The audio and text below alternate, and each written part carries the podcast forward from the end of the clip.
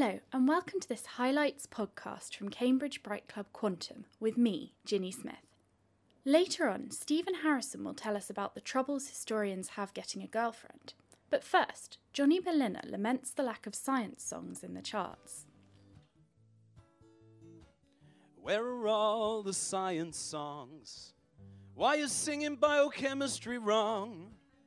Where are all the science songs? I'd like to know. A hundred million love songs written every single day.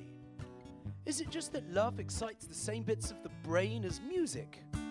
That's what the neuroscientists say.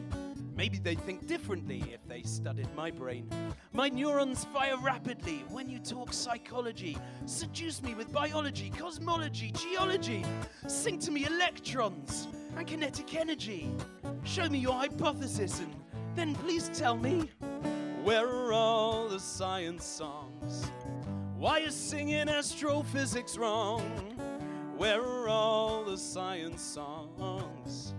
I'd like to know. Most people get their inspiration only from within. Chemical imbalances underneath their skin, like anger or depression. It's just a dip in serotonin. I prefer to talk about observables when I sing the rising of the oceans that is caused by global warming, if Pluto is a planet or just a rock revolving, the origins of species that are constantly evolving. Oh, it's all so inspiring and interesting, so tell me, where are all the science songs? Where are all the singing physicists gone? Where are all the science songs? I'd like to know. I tried to get a record deal but no label would bite. They said there was no market for a geek, and they were right. My first release was on the mating habits of trilobites, but no one would be buy it. I don't know why. I thought they might. I sent it to the radio, I sent it to TV. I watched, I waited, hoping, all in vain. You see, I never got transmitted electromagnetically. But now there is a science show that don't mind playing me, so uh, here are all my science songs. Why is singing biochemistry wrong? Here are all my science songs on a science show. On a science show.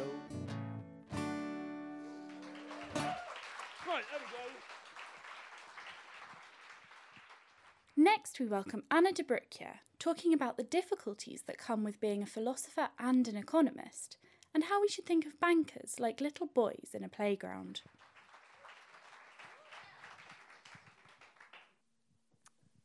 Usually, when I'm on a stage like this, um, it's either for boring academic talks or it is for poetry. Um, I have quite a lot of experience with that. The good thing about poetry and the slightly scary thing about this is that you don't have to be funny, your lines are fixed, and also you can expect not more than five people. One thing that I always find a little bit daunting when I'm in a room um, with you people is my accent. I can be a little bit self-conscious about that. Maybe you've already heard there's something there's something off. There's something's just not wrong. Um, maybe not right. I don't know. Both probably. Sometimes, if I really want to, I can sound like a proper Ohio-bred girl from south Cleveland, because that's where I used to live. But then, if I make some effort and I can actually see her sit here in the front row, and she's going to be very mad at me. Um, I may sound like my friend, or at least I think I do. She probably thinks, no, no, no, no, no, no. um, in reality, I'm just a little bit confused language wise. I'm Dutch, Belgian, I don't know. Please forgive me. One other dilemma that I have about presenting myself is I am a philosopher and an economist. And the, the, the awful thing is, I have experienced that if I present myself as being both a philosopher and an economist, that breeds as much confusion as speaking about square circles or speaking about Oxford being as nice a place as Cambridge. um, so I decided to not do that anymore, but that leaves me with two other options of presenting myself. First, as a philosopher. And maybe just to give a scoop, I do think I'm more of a philosopher than an economist, but I don't want to be boring and irrelevant. And I don't think about the meaning of life. And maybe, if you don't do so either, maybe you know more about the meaning of life than I do, so please come talk to me. so that's not an option either. But then, being an economist? I'm, I'm, I can't really see you, so, so that's a good thing. But if there are economists here, I'm sorry, but I don't want to be someone who crushes dreams, be it with cost benefit analysis about education or healthcare or housing, whether in the government or at your local bank branch. I just don't want to be that person. Um, so then I decided I may just be a philonomist. I get away with not being boring, not being irrelevant, although it is at the expense of sounding crazy and having an imaginary college degree. what I do here uh, in Cambridge is a little bit like that. It's a bit philosophy, it's a little bit economics, and a little bit of other things that I'm going to talk to you about now. And the field that I'm in is called HPS, um, and that stands for History and Philosophy of Science. Well, actually, I'm not really in HPS. I'm in a field that is much more difficult to pronounce and doesn't even have an ab- abbreviation as nice as HPS. It's called, um, wait, History and Philosophy and Sociology of Science, Technology, and Medicine. Yeah, so that doesn't really abbreviate into anything. And if you think now that, doesn't that basically cover anything? You're right. it does. It does. Although that also makes me think about my second essay that I wrote this year, and I'm not sure if I have to characterize it as a success or a failure, but I got to my supervising saying I wanted to write about sex in the cosmopolitan, and he said, hmm, middle aged man, yes, that's very interesting, but it's not HPS yet. so I went home I tweaked my proposal. I threw in some HPS concepts like experimental culture, the normativity of scientific practice, the sociology of scientific funding, and something that is definitely um, something you need to put in about science and society and how they interact, and that can be dangerous and that can be subversive, but it's also very valuable. um, so I went back to my it's very interesting but not HPS yet supervisor, and he uh, signed my proposal and my form, and it all went through. But on a meta level, because that's what philosophers do, um, on a meta level, it made me a little bit sad. I mean, what's your field if you can really do anything that you want? What does it say about what you do? What does it mean? And then I got thinking about other things in life and in other places than Cambridge, in other places than HPS. And I figured it works like that everywhere. I mean, imagine being in the city at a big financial institution and you come up with this far out proposal and your response is, hmm, yeah, that seems quite profitable, but it's a crime, it's not banking. Yet. so, yes, staying in Cambridge has greatly nurtured my creativity. So, being an HPS means that you live and work in uh, Free School Lane. I don't know if you know where Free School Lane is. It's this quaint little street at the back of Corpus Christi College. And we're actually housed in the old Cavendish laboratory. That's my quantum link. Um, um, and that old Cavendish laboratory, luckily there's now a coffee room and nice sofas. I don't know if that was there when it was a laboratory, um, but now there is. And what it is also, it's the birthplace of things like the electron, things like cloud chambers, although I don't really know what electrons do. And when I think of cloud chambers, I think of painters and I think of maybe children's amusement parks. But anyway, that's what the Cavendish Laboratory brought um, to the world.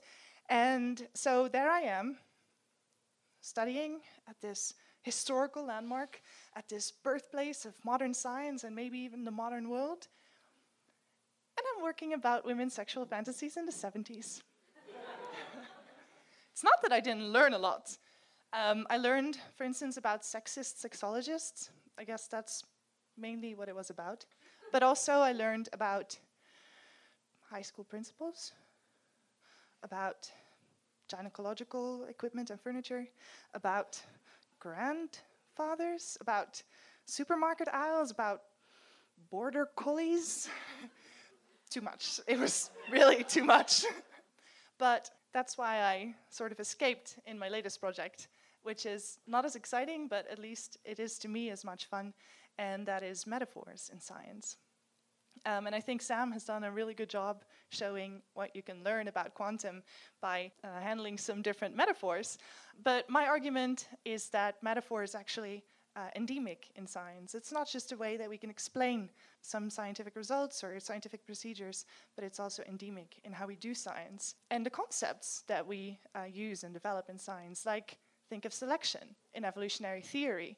I mean, it's nothing like assembling um, a team for Cambridge Blue.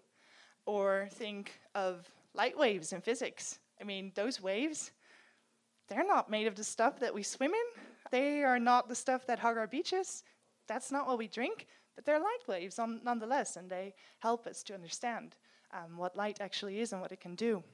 And my thing about metaphors is mostly metaphors in finance.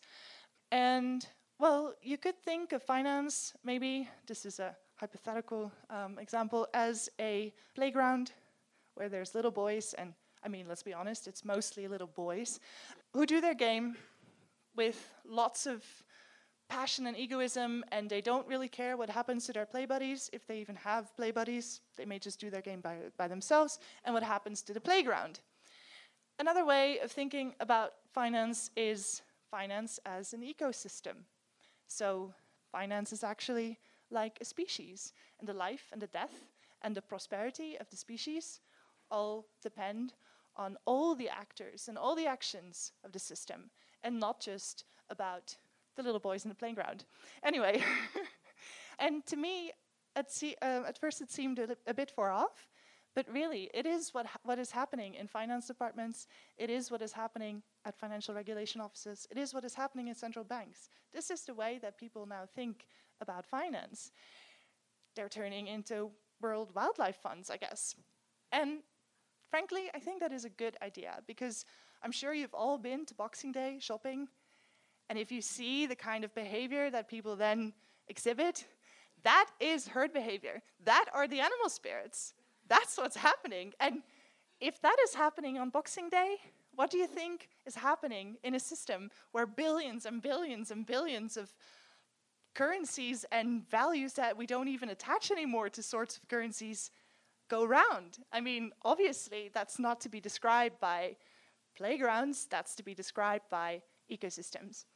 And that I think is why metaphors are so interesting because they can help you to see things differently and also to act differently, perhaps, and maybe even to clean up some of the mess that we constantly make and we will keep on making, um, also by the ecosystem um, metaphor. So, yeah, I guess that is maybe why I do philosophy. That is maybe why I hope you do science.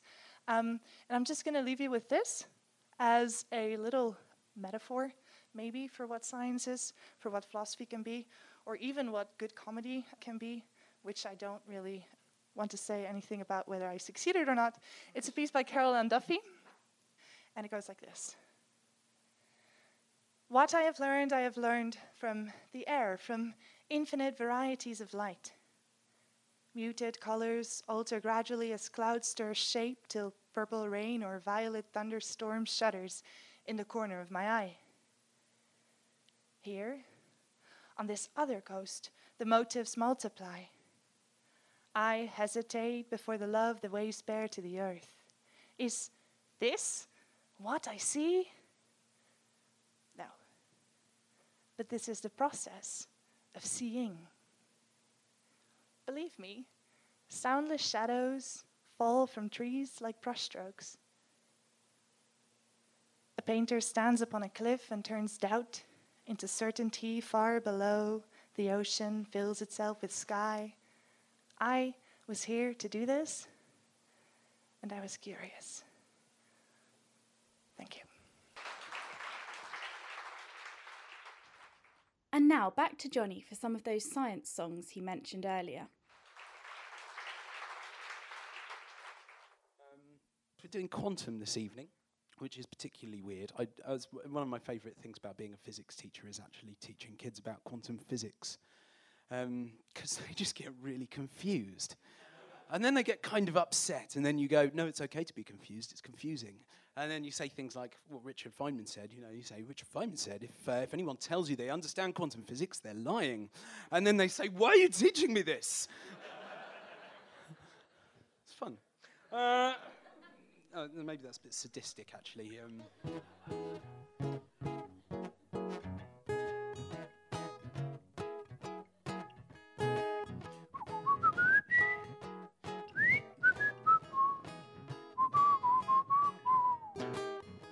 quantum world can be a touch absurd. Describable in numbers, but nonsense in words. Where waves are really particles and particles are blurry. What can we infer from all of this? Everett said that there were infinite realities. The Copenhagen explanation sounds like insanities with consciousness affecting wavy particle dualities. The actualities are rather mysterious. It is a principle there ain't no denying. So learn from Werner Heisenberg and you will be flying. If you want a formula that you can rely on. Well, I've got one for you. With Heisenberg's uncertainty principle, you can be uncertain for sure. With Heisenberg's uncertainty principle, you know where you are. And what's more, if you know where you are, you won't know your momentum. Even if you're Niels Bohr and he's smart, but you can certainly be certain how uncertain you are, sir, with Heisenberg's uncertainty law.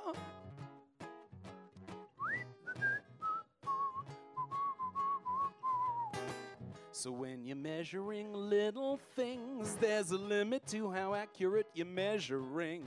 It's defined by an equation. That equation really swings. So I'll sing it and you can see that the standard deviation of the positions in precision times the standard deviation of the momentums in precision is greater than or equal to h bar over 2. It works the same for time and energy. It is a principle there ain't no denying. So learn from Werner Heisenberg and you will be flying if you want a formula that you can rely on. Well, I've got one for you. With Heisenberg's uncertainty principle, you can be uncertain for sure. With Heisenberg's uncertainty principle, you know where you are. What's more, if you know where you are, you will know your momentum. Even if you're Niels Bohr and he's smart, but you can certainly be certain how uncertain you are, sir, with Heisenberg's uncertainty law.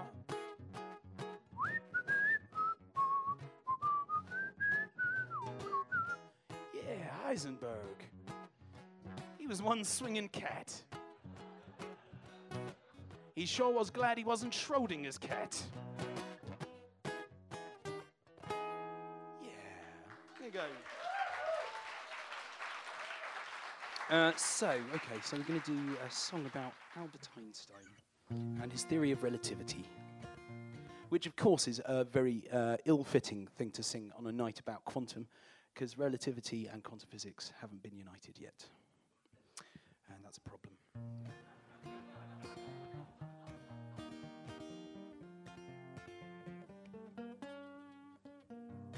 I do this one as a bit of a sort of a hoedown. Albert Einstein, born in Ulm in 1879, turned the world of physics upside down by the age of 25. Just a humble patent clerk, made professors nervous by pointing out the speed of light's the same to all observers. Now, no, that sounds like a very, very, very simple thing to say.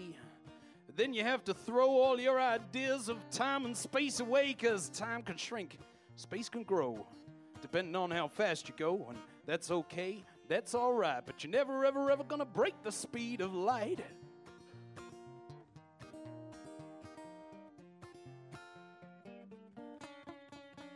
Well, Einstein called his special theory, called it special relativity.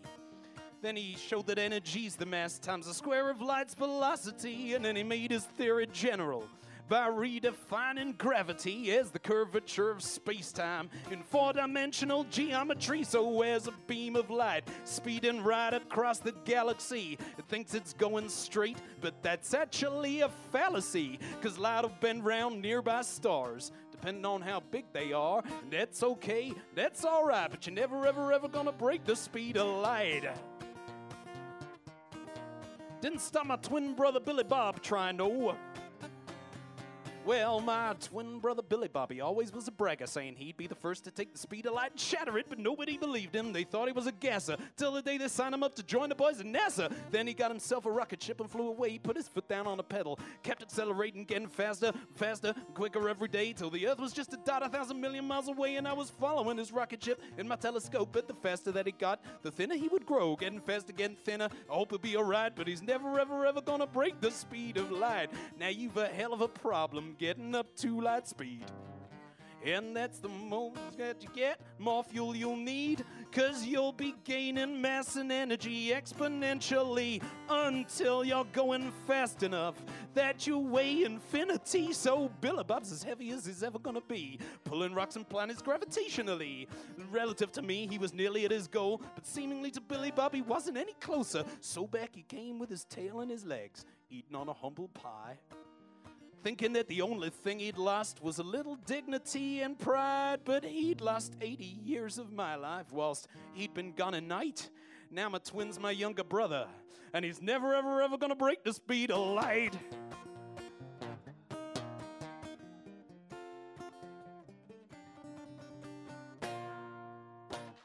There we go, thank you very much, and I will see you in the second half. Although usually dominated by scientists, Bright Club is open to any academics who want to give comedy a go. This month, Stephen Harrison, a PhD student working on ancient Persian kings, was among the acts. I caught up with him to find out more about his research. The ancient Persian Empire started in about 550 BC and lasted until 330 BC, and it, it was centered on south the south of modern day Iran, but the empire itself at its height stretched from Egypt and Greece and Bulgaria in the west all the way across to modern Pakistan and India in the east. What exactly is it that you research, Stephen? The PhD is about ancient Persian kingship, and the idea eventually is to look at whether the ideas that the ancient Persian kings had about how they represent themselves influence kings in the Mediterranean and the ancient Near East more generally. So, what's special about Persian kings? At the time, it was the biggest empire in the world, and the king was the most powerful man on the planet. So, I guess that's the thing that makes it special. And how do you research something like this? Persia's quite a difficult case because most periods of history, what we do is we go away and we look at some sources from the period, and somebody's written down what happened, and we have some narrative history. And unfortunately, we don't have that for Persia. We have a lot of Greeks who wrote about the Persian Empire, but they were biased, mainly because Persia had invaded Greece a couple of times. So I can't use any kind of narrative history like that. And so what we do is we look at what I would call the official Persian material, monumental architecture, so big palace complexes, or we look at reliefs, which are pictures carved into the wall, which show the king supported by his people, for instance. Or we might look at inscriptions, which the king had written, which tell us some things about how the king wanted to present himself. So, what have you found from looking at all these different sources? With the Persian kings, I've looked at, you know, what was the king's role in society, and then I've asked questions about why did he consider himself legitimate, why was he the right person to rule, and then finally I've looked at how did the king present his relationship with his people, and I think it's the final part that I've kind of focused on most recently and that's the part I think I find most interesting. Was the relationship with the people, was it a very much the king is the ruler and he's separate, or was there a more dynamic interaction? The reliefs that you see will certainly see the king separated from from the subjects. But what's really interesting is the relationship between the subjects themselves. In in the ancient Near East generally you'll see kings have won a battle and they'll portray the battle with them standing there slaying one of the enemy. And if you go into the British Museum and you look at some of the Assyrian stuff, that's what you see. But in Persia, it's completely different. In Persia, you'll see the king performing a sacrifice, or we think it's a sacrifice, the god interacting with the god, and he's on a platform, and the platform is being carried by the subject people. It's a literal expression of the king being supported by his people. Rather than him oppressing them, it's they're supporting him and we'll see texts from a place called Susa, one of the one of the main palaces, where the king says, you know, the Babylonians brought this for me, and the Indians brought this for me, and this helped me construct the palace. And there's very much an ideology that the people from around the empire support the centre. It's expressed in a different way to, to previously, I think. So, why would these people be wanting to bring gifts to the king? There's a really interesting relationship going on here in that we said earlier on that the Persian Empire covered Pakistan through to Egypt and, and Greece, and within that, there's obviously lots of different groups of peoples, nationalities we might call them, and a lot of these peoples had been independent kingdoms prior to prior to the rise of Persia, and places like Assyria and Babylon had conquered empires of their own, and Persia had come along and conquered them. So all of these people are conquered people. They don't choose to become part of the Persian Empire. A Persian army goes in and defeats them. So that's the underlying reason. But then there's an interesting sense of presentation here because in previous kingdoms, there's points where a king will sort of present himself demanding gifts, as it were. He'll show, you know, um, somebody with a spear pushing some little Assyrian along, carrying some gold or something like that. So, one reason for giving what we call tribute to a king in the centre of the empire is to acknowledge his political superiority, which he's earned through force of arms. But the Persians don't present it like that.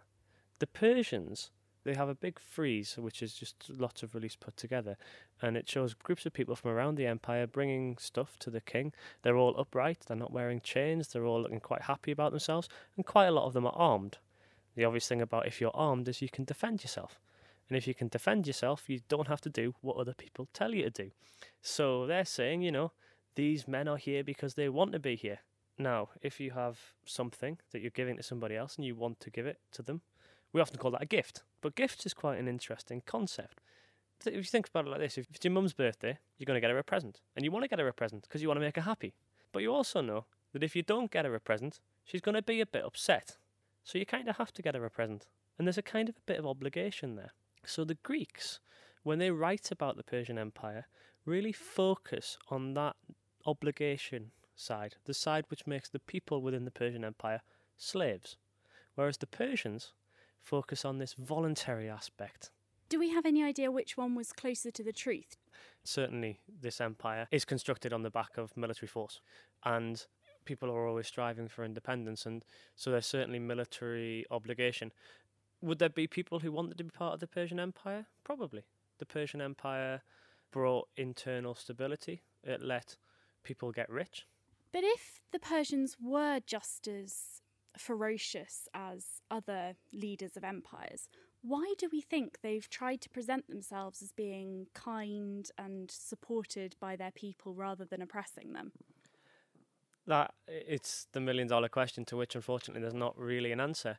For centuries empires had done things differently and had emphasized the subjugation of people.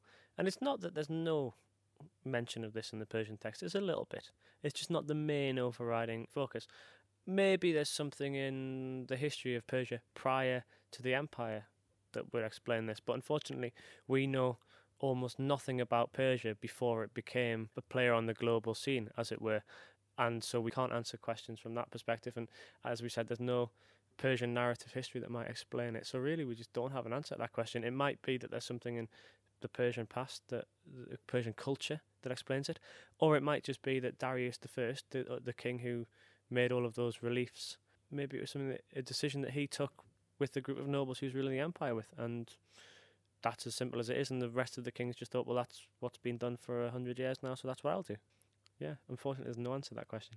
And now here's Stephen's set from the night.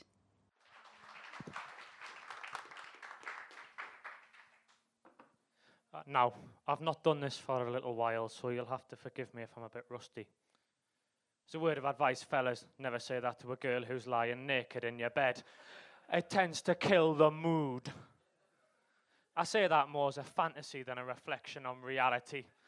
It's been quite a long time since I've had the pleasure of a woman's company in that situation.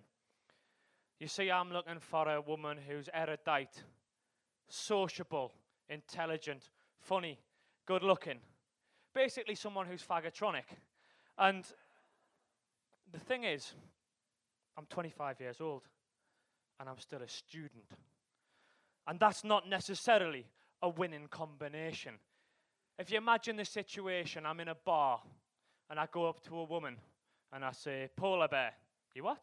It's a good icebreaker. My name's Stephen. Nice to meet you. And we start, we start to have a little bit of dialogue, a little bit of conversation, if you will. And I ask her some questions and she answers them. And I listen to the answers and I respond, indicating that I've listened to the answers. And then she turns to me and she says, Stephen, what do you do? And I say, I'm a student. And she hears, the next round's on you. Now, every so often, there's a woman who falls for this trick and she agrees to the deal that I've proposed. And she asks me a follow up question So, what do you study? Now, given the theme of this evening, you're probably expecting me to say that I'm a quantum physicist.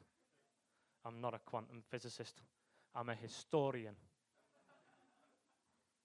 I don't really, if truth be told, know what the word quantum means. It strikes me as one of those words that people use to suggest that they're more intelligent than they actually are. It would be a little bit like me not calling myself a historian, but calling myself a chronologist or a temporal investigator.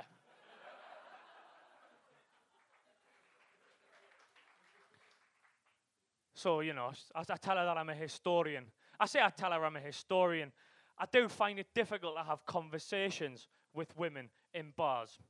It's not because I'm a shy, retiring type.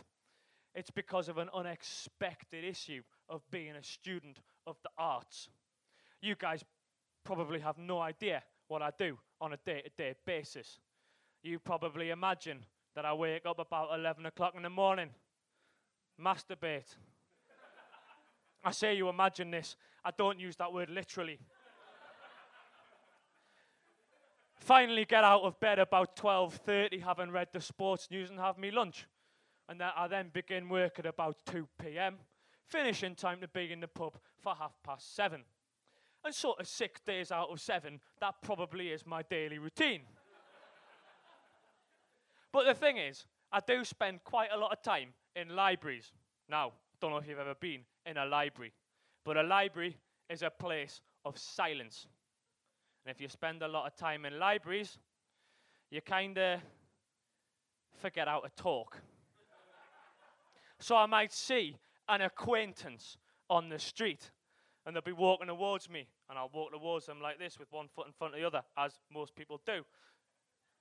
And I'll say, Hello, mate, how are you? Because I'm adjusted to the library way of speaking. And sometimes I might realize that I'm in the library frame of mind, so I'll walk towards them and I'll say, Hello, mate, how are you? Now, I don't know if you've ever instigated a conversation with either of these two polarities, but if you do choose to instigate a conversation with one of those two methods of speaking, you'll find that it's a short conversation. And you therefore fall into an ever decreasing spiral of social incapability. And that means talking to people in a bar is a difficult thing for me to do. But you know, sometimes I'll find a girl who'll give me a chance. And she'll say to me, Go on, Stephen, what do you study? And I'll take a deep breath and I'll say, I study ancient Persian kings. Now, those three words are a big turn off to anybody, never mind the woman I'm trying to chat up. You hear the word ancient and you think it's not relevant. You hear the word Persia and you think, where the fuck is that? The answer is it's Iran. And you hear the word kings, and you think he's probably a misogynistic Tory, I'm going to stay well clear of that bastard. Sometimes, every so often, we'll get beyond this hurdle. And she'll say, Go on, you know, what are ancient Persian kings like? And I'll say it her, Well, ancient Persian kings are a little bit like teenage boys on a first date. They do as much as they can get away with. They kind of they'll keep pushing boundaries until they're firmly told, no, keep your hands to yourself. Now, if that crass analogy's not earned me a slap, the unfortunate participant in this conversation might say to me, So, how do you research ancient Persia? And it's a difficult thing to do because most societies in the past that we know anything about have left us what we call narrative history. Somebody's written down, this happened, then this happened. Not in ancient Persia. To get narrative history about ancient Persia, we have to read things written by the Greeks. Now, Persia invaded Greece two or three times. So, asking the Greeks what they think about Persia is a little bit like asking the Daily Mail what they think about immigration. I felt this was probably a safe audience to do that joke on.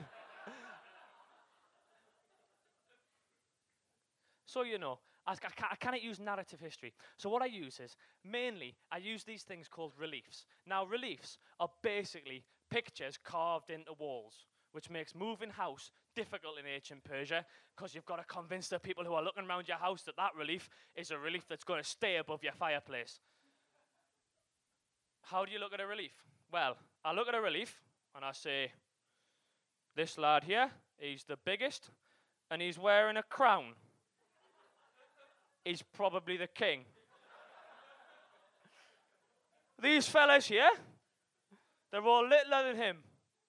They're probably the subjects. Oh, but hang on. All these subjects, they're dressed differently. Well, they're probably from different parts of the empire. And at this juncture, I feel very pleased with myself and my routine. Because the thing is, those things I've just told you, that's high level research. Some of that is earth shattering.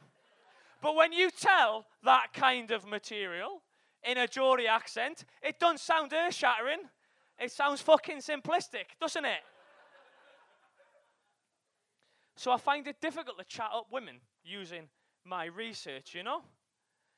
And I say that's how I research ancient Persia, you know, using the reliefs and things.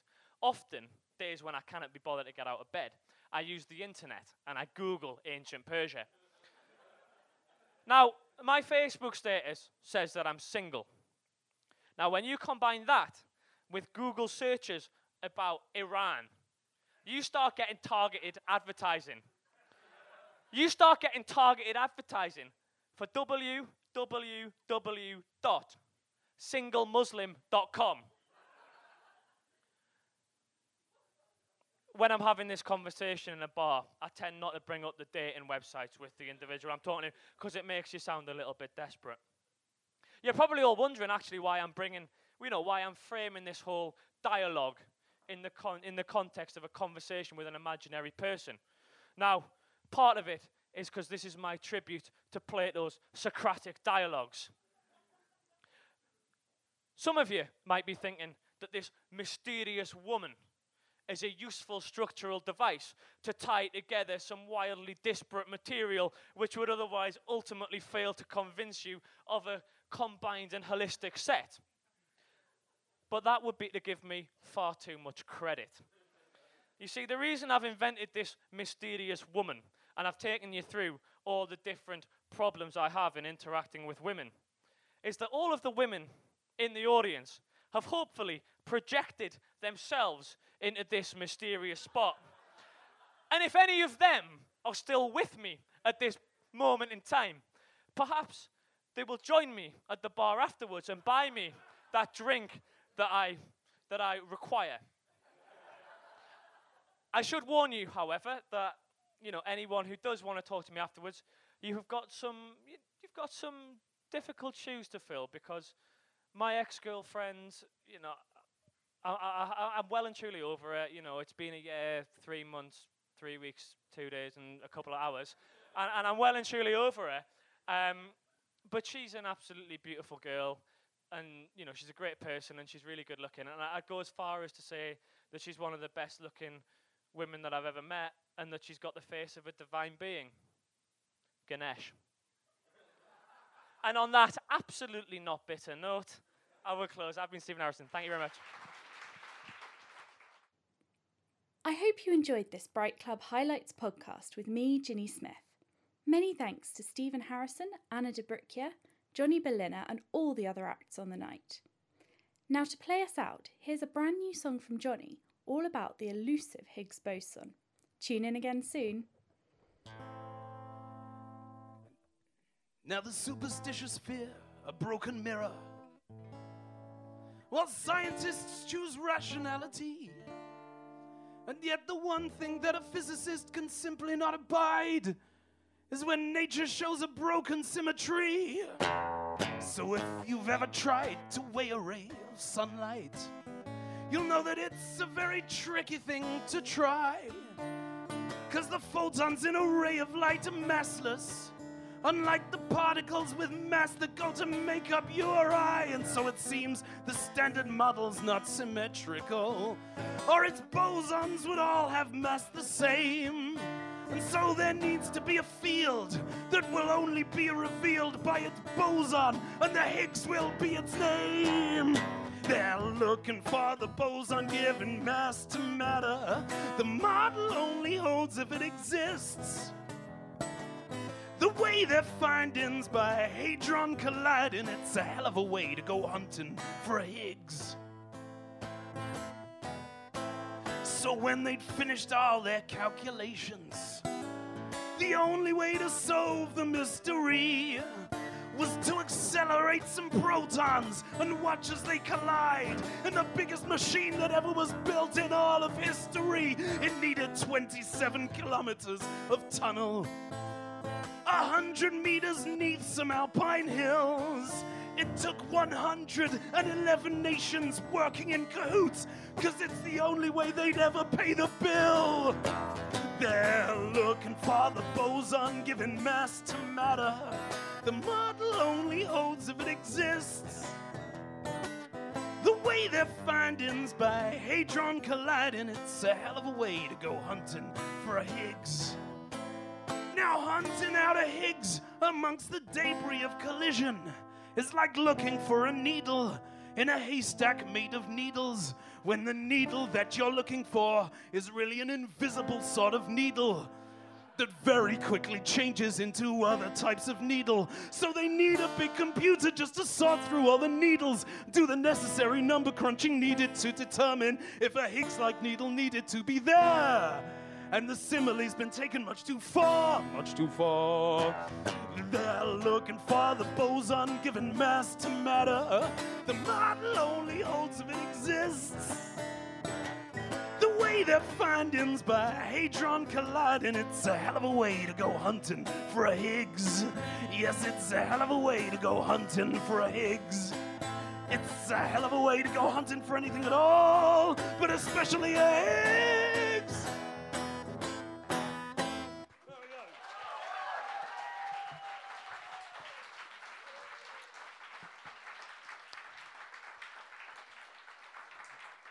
So. Uh,